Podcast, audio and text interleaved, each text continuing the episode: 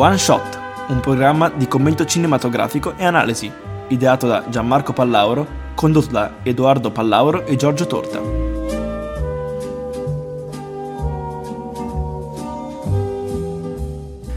Ciao ragazzi, ben sintonizzati sulle frequenze di One Shot. Io sono Edoardo Pallauro E io, il suo aiutante, Giorgio Torta. Scusate, ma volevo un po' di radio erotica con la K, mi raccomando. Vabbè, dettagli a parte, ne siamo un po' malati, lo sappiamo. Comunque, ben ritrovati, come vi ho già detto, su One Shot, il vostro programma radiofonico che parla di cinema preferito.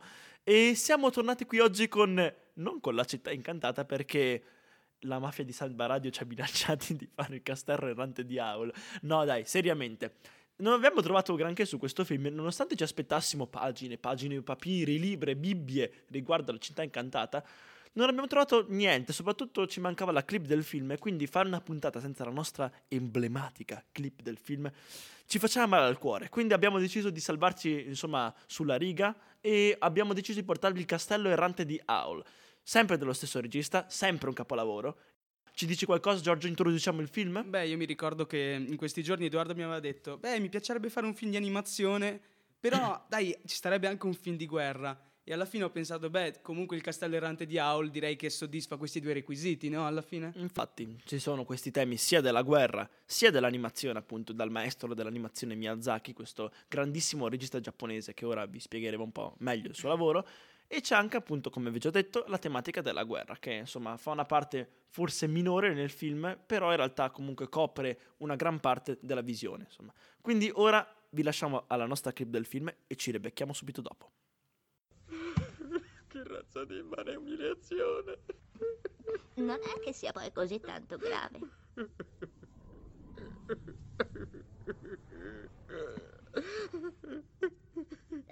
Io penso che siano belli anche così in questo modo. Ormai è la fine. Senza avere la bellezza non c'è alcuna ragione di vivere. Nella clip che vi abbiamo appena proposto, Aul, che è il, il coprotagonista praticamente del film, è un mago, parla dell'importanza de- che, che per lui ha la bellezza a Sophie, che è la sua donna delle pulizie, che è la vera protagonista della pellicola. Il castello errante di Aul è ambientato in una zona dell'Europa non bene precisata, eh, in, un, in un periodo neanch'esso bene precisato. Dopo approfondiremo perché ci sono degli elementi sia futuristici che appunto un po' più mm, medievali. Bene, allora Sofia è una cappelliera di un normalissimo negozio di famiglia che un giorno praticamente viene maledetta da stre- dalla strega delle lande, questa signora molto cicciona, molto strana, che la fa diventare una vecchietta di 90 anni. Poiché non può più stare con la sua famiglia perché nessuno la riconosce più, lei cerca di fuggire e viene ospitata, possiamo dire, nel castello errante di Aul. Aul è un mago molto famoso nella zona e appunto lei, viene, lei entra di nascosto nel castello e si presenta come nuova, del- come nuova, donna delle pulizie perché vede che il posto è sporchissimo. Assieme ad Aul c'è Markle, che è un bambino che sta apprendendo il mestiere di mago dal, dal protagonista, e poi Calcifer, che è il, il cosiddetto demone del fuoco, Sì, sì, sì. demone del focolare, che praticamente rende vivo il castello. Sì, fa sì, è come se fosse la fornace vivente di questo castello Sì. e permette al castello di continuare ad andare avanti, insomma, e a Appunto. portare Aul a scarrozzare in giro. Calcifer dice che ha un patto con Aul che però viene, sfi- viene svelato solamente alla fine questo patto e sarà molto interessante, molto molto bello. Poi con loro ci sono anche va- vari altri personaggi, c'è appunto la strega delle lande, poi uno spaventapasseri che è animato, che però appunto è semplicemente uno spaventapasseri con Una- una testa di rapa Una- proprio. Chiamato appunto testa di rapa. appunto un cane che appunto arriverà a un certo punto della storia un cane che può volare con le orecchie. La storia si concentra sulla storia di amore tra Sophie e Aul e Sophie che cerca di rompere la maledizione che la strega delle lande le ha lanciato contro e Aul che dato che il paese è in guerra contro un altro paese cerca di fermare questa guerra utilizzando la magia e i suoi poteri. Il film è un film d'animazione quasi per ragazzi, però alla fine sappiamo che non è molto per ragazzi, quindi vi possiamo un po' già dire la fine che finirà bene. Un bel lieto fine, insomma, molto Molto. classico. e- Noi ogni volta vi consigliamo dei film già dicendo che dovreste guardarli prima di sentire questo podcast. Comunque, ora è tempo di addentrarci nei meandri di questo film e quindi, dopo una breve pausetta, ci ritroviamo subito. Comunque, questo Miyazaki, questo grandissimo regista, come mai abbiamo deciso di portarlo? Beh, Personalmente perché riteniamo che sia uno dei più grandi registi di film d'animazione di tutti i tempi. Infatti ha preso anche l'Oscar, no scusate, non l'Oscar, il Leone d'Oro alla carriera e l'Oscar, esatto, scusate di nuovo, alla carriera nel 2015 per i suoi capolavori, perché ha sfornato un film uno più bello dell'altro. Per questo film è stato nominato all'Oscar come miglior film straniero ed era anche in lista per il per il, il, Leone d'Oro a Venezia di quell'anno. Esatto, esatto. Film, l'Oscar per il miglior film d'animazione in realtà gli è stato vinto due anni prima, circa nel 2001 se non sbaglio, con La città incantata, che era il film che volevamo appunto portarvi, però insomma non abbiamo potuto. Miyazaki è un autore molto stimato a livello internazionale ed è interessante come per il doppiaggio inglese di questo film degli attori molto molto conosciuti come sia Christian Bale che Loren Bacall, vedendo La città incantata prima di questo film, si erano già detti ok mi piacerebbe doppiare uno dei film di Miyazaki. E Christian Bale doppierà proprio Howl nel film. E invece Loren Bacall credo o la strega delle lande o um, come si chiama? La, o, o, o, la regina. Ok ok ok quindi così insomma. Infatti questo film Miyazaki è stato fortunato perché La città incantata è stata pro- proprio la sua piattaforma di lancio verso il mercato europeo. Quindi lui inizialmente i suoi film erano sì conosciuti ma molto più famosi in Giappone. Dopo con questo, appunto con la città incantata, è riuscito a espandersi in tutto il mondo e poi così essere riconosciuto per i suoi film futuri.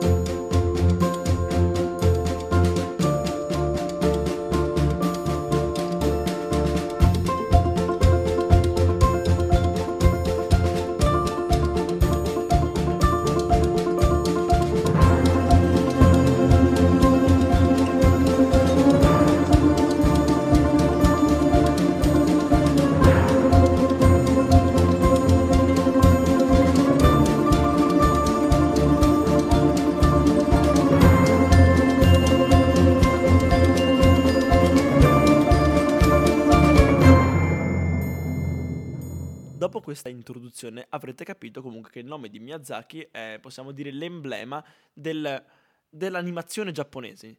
La cosa interessante però è come lui voglia, insomma, rappresentare quello che gli interessa, quello che ha in testa, in modo molto naturale. In sostanza, lui, secondo noi, utilizza l'animazione per riuscire a appunto buttare fuori tutto quello che ha in testa, tutto il suo mondo immaginario di, che, appunto, che lui ha, ide- ha ideato, usando l'animazione in modo che tutto ci sembri normale. Infatti, se pensate, se in un film viene inserito, non so, un castello appunto gigante con delle gambe che va in giro per delle lande desolate, tu dici, mm, insomma, non penso che ci stia troppo bene, a meno che non sia un film di fantascienza, non riesci proprio ad assimilarlo, dici, mm, non lo capisco, non riesci a collegarlo. Invece, grazie all'animazione di Miyazaki, ogni cosa che non ha senso automaticamente ha senso perché prima cosa l'animazione sdogana qualunque cosa di tipo magico, sperimentale, eh, futuristico ed inoltre lo rende naturale, lo, lo, livella insieme appunto al mondo in cui tutta la vicenda è ambientata. Se pensiamo anche per esempio alla strega delle lande, che ha quanti menti avrà? Tipo 26 menti? so, talmente grassa che la sua testa è rialzata come su un, su un trono di lardo. In un film normale noi diciamo non sarebbe insomma plausibile, una donna non può essere così grassa e soprattutto non puoi concentrare così tanto grasso sul collo, ma in questo film non ci dà fastidio perché essendo un cartone animato tutto può essere reale, insomma il disegno di questi personaggi molto cartuneschi, molto finti, gli aiuta ad assimilare queste cose, queste ambientazioni molto sperimentali. È interessante anche che Miyazaki, al contrario di molti altri, non sia così attaccato a, a, al vecchio. Al, lui cerca sempre di sperimentare e di utilizzare nuove tecniche per aiutarsi nell'animazione. Mentre in alcuni film la, la, computer grafica stona perché sono cose o totalmente a caso che si potevano anche fare realmente o appunto sono troppo appariscente e troppo falso, qui Miyazaki utilizza questa tecnica nel modo migliore possibile perché? Per aiutarsi per alcune cose che provandole a fare normalmente, normalmente tra virgolette a anche mano, a mano, di solito è quando la macchina si, si muove. Sì, Nei quadri sono... fissi di solito non c'è niente di particolare. Esatto, quando ci sono grandi movimenti, ovviamente è necessario quasi, perché pensate, in un film di animazione del genere ogni fotogramma è disegnato e insomma uno impazzisce dopo un po'. Quindi è obbligatorio per Miyazaki utilizzare CGI in modo non pacchiano, ma es- estremamente artistico e molto pulito. Inoltre abbiamo pensato di fare un piccolo confronto con gli anime, insomma in generale con i cartoni animati giapponesi. La cosa che ci ha subito colpiti è che sia io che ho guardato quasi tutta la serie di Naruto, sia Giorgio che ha guardato quasi tutta la serie di One Piece, abbiamo notato che la tecnica utilizzata era estremamente diversa. Infatti, noteremo come il tratto che viene usato da Miyazaki è un tratto molto più pulito, molto più tondo, molto più accogliente, rispetto invece a un tratto di un anime dove le espressioni sono estremamente marcate, noteremo per esempio, già, basti pensare solo alle sopracciglia degli anime, sono molto calcate, molto forti, molto statiche, molto, molto legnose, perché i personaggi devono essere molto espressivi e molto caratteristici. Qua invece in Miyazaki abbiamo una regia, anzi una, scusate, una, una mano quasi più umana, un, una, un dipinto dei personaggi che si avvicina molto di più al cinema moderno e semplicemente è molto più pensato per essere portato al cinema in sostanza. Beh, va anche detto che mentre un anime posso, devono fare una stagione che sono, fai conto, 30 ore in tutto all'anno, Miyazaki fa un film di due ore ogni tre anni, quindi questa cosa qua gli dà anche possibilità di curare di più l'estetica e il tratto e tu, tutto ciò che investe la regia e la resa, la resa, scenica del film. Certo, certo, ma non è scontato, insomma, qualcosa. Lui avrebbe semplicemente potuto dire: faccio un film alla giapponese con i personaggi un po', dio, quasi tamarri, e invece lui ha deciso di fare una cosa molto ben curata. Infatti, noteremo come le espressioni. Basti pensare alla vecchia che è fatta estremamente bene, con tutte queste rube, rughe, scusate, molto ben marcate, che aiutano molto ad esprimere quello che il personaggio pensa e come si atteggia. Quindi, insomma, questo disegno è molto interessante, insomma. Va inoltre evidenziato, fateci caso, come in manga, in manga, in anime scadenti, tra virgolette, come esempio One Piece, io lo ammetto che io vedendo il manga fa proprio schifo adesso, io lo guardavo da piccolino, ma niente, o Dragon Ball, il, quando un personaggio sta parlando è lui che si muove, mentre il resto della scena è totalmente immobile, anche gli altri personaggi che sono in scena. Invece, nei film di Miyazaki è bellissimo la profondità di campo che c'è e la cura, mh, la cura dell'animazione vera e propria perché quando un personaggio sta parlando ci sono altri 50, fate conto, personaggi che stanno muovendo, stanno parlando, il vento che fa, fa muove i capelli, fa muovere i capelli, fa muovere l'erba, tutti gli steli perfetti, è una cosa davvero impressionante. E quando tu guardi un anime anche fatto bene per i suoi standard, come credo Death cioè, Note, Death Note yeah. è, è, cioè, ci, ci, fa una figuraccia rispetto a un film di Miyazaki, ci fa una figuraccia rispetto sia alla città incantata che a Castello Errante di Aul. Esatto, sono infatti non per niente è considerato uno dei più grandi registi di film d'animazione, soprattutto penso per la cura che ci mette nel fare le sue pellicole, perché appunto noteremo come anche nell'angolo a sinistra dello schermo, il singolo pixel, ci sarà qualcosa di curato e niente lasciato al caso.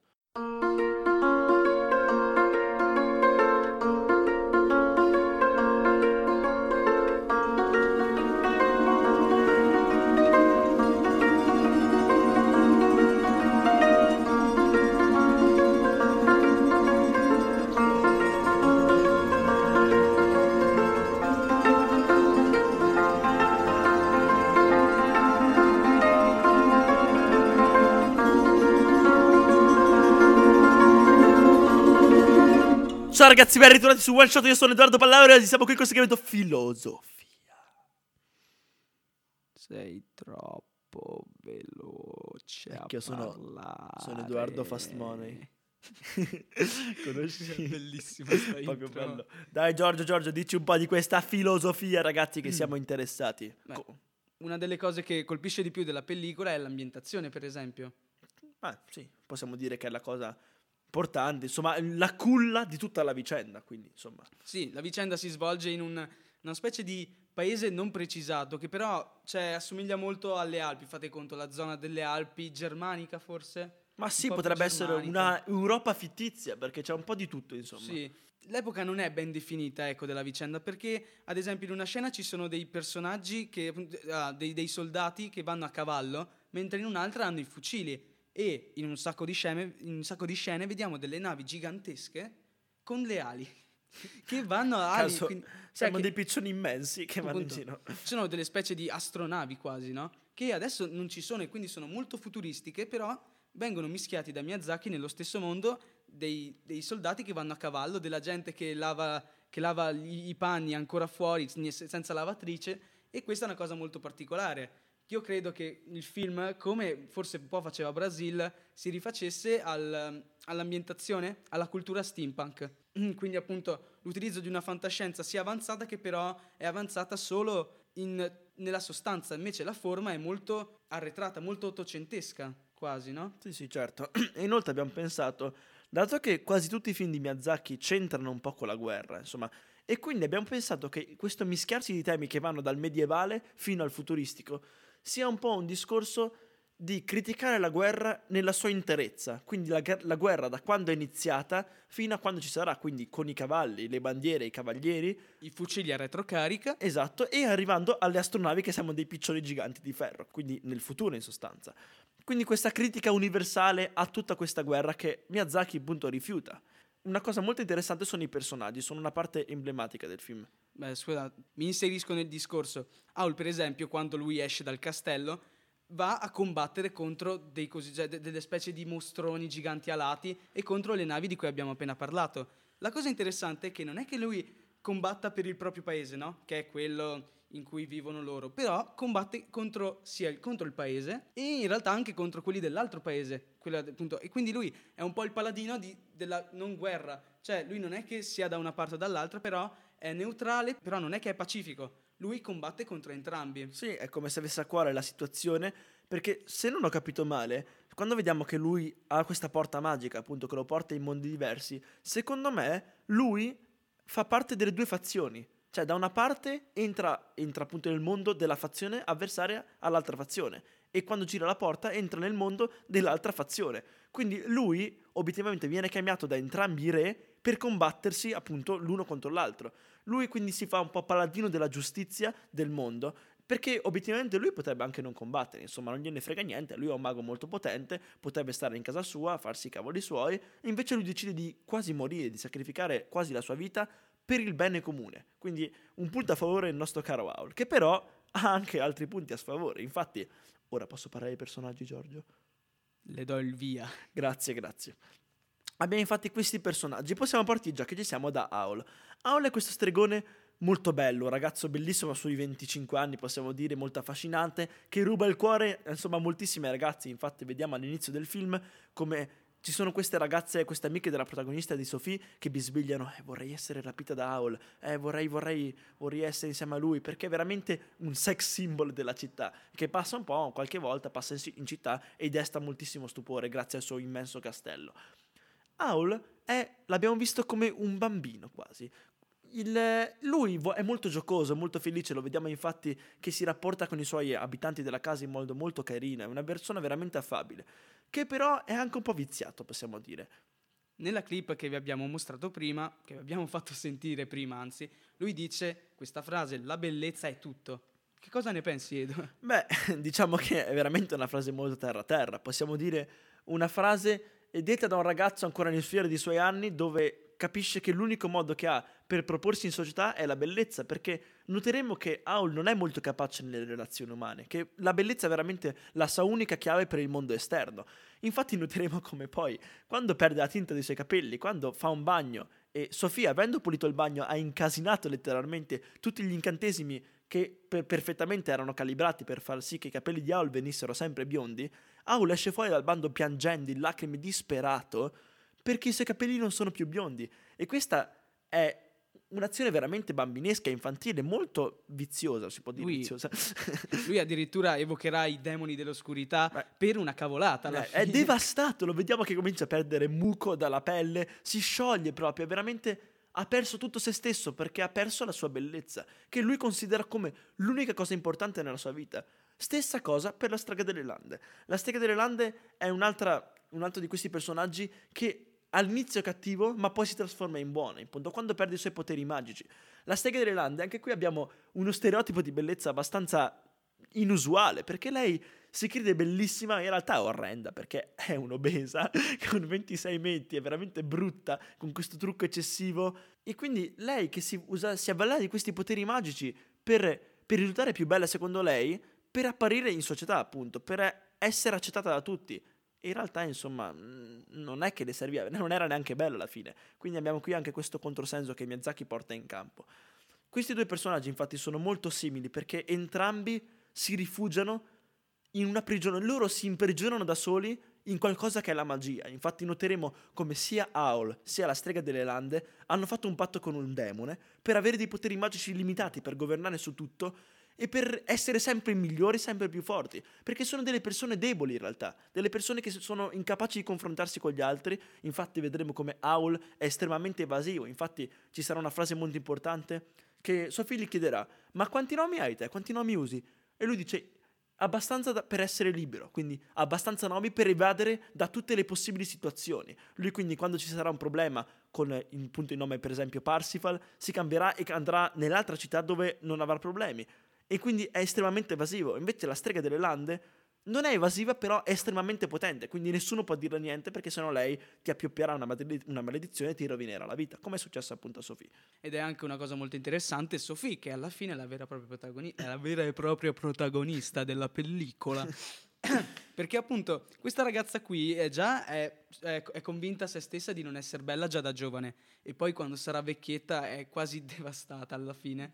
Perché è lì dice oh cavolo adesso cos'è che faccio? Non, ho, adesso non posso neanche più stare con la famiglia che è alla fine l'unica cosa che ho. Uh-huh. perché appunto anche il negozio che ha di cappelli è una cosa della famiglia per lei. Quindi suo padre insomma. Però non si perde d'animo va via e quando vede questo castello errante di Aul dice subito ok ci entro e provo a, a, rifarmi una vita nuova e appunto la troverà facendo la donna delle pulizie e poi anche una vera e propria confidente, una vera e propria aiutante di Aul, di Markle, di Calcifer, di un sacco di, di personaggi nuovi che lei conoscerà. E risulterà proprio essere il confessionale per questi personaggi che riusciranno ad aprirsi solo con lei. Noteremo come la strega delle lande rivelerà quando ha perso i suoi poteri i suoi amori, i suoi, i suoi amori repressi che aveva per Aula. Aula invece si aprirà, spiegherà tutti i suoi problemi, tutti i suoi, i suoi dissidi interiori. Quindi noteremo come questa Sofì ispiri veramente empatia e sia estremamente empatica lei stessa. Questo discorso sui personaggi evidenzia l'amore che Miyazaki ha per tutti i personaggi, anche per la strega delle lande alla fine che viene chiamata vecchietta, alla fine sembra scema,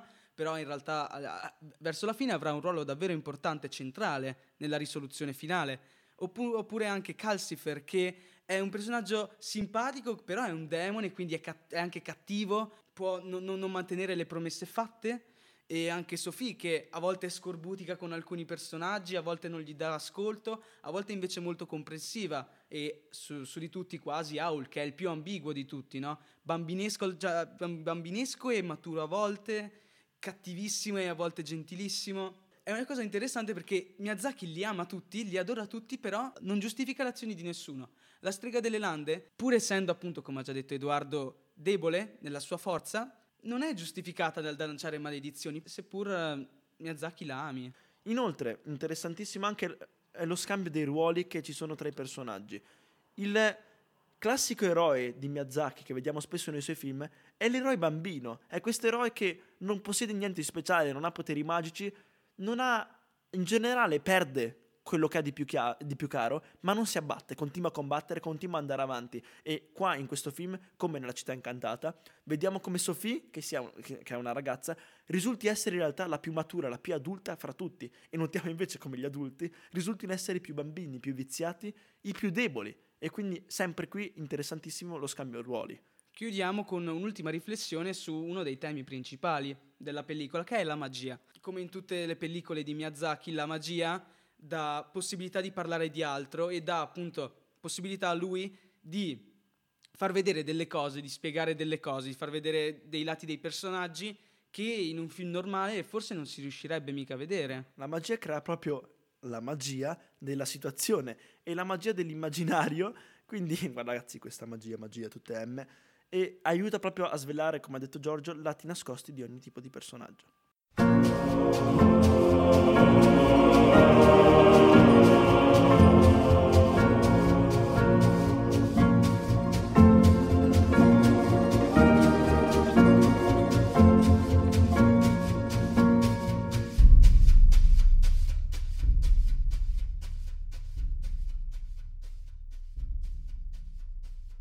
Ed eccoci qua ragazzi, siamo tornati di nuovo qua per l'ultimo segmento, so che siete tristi, non piangete.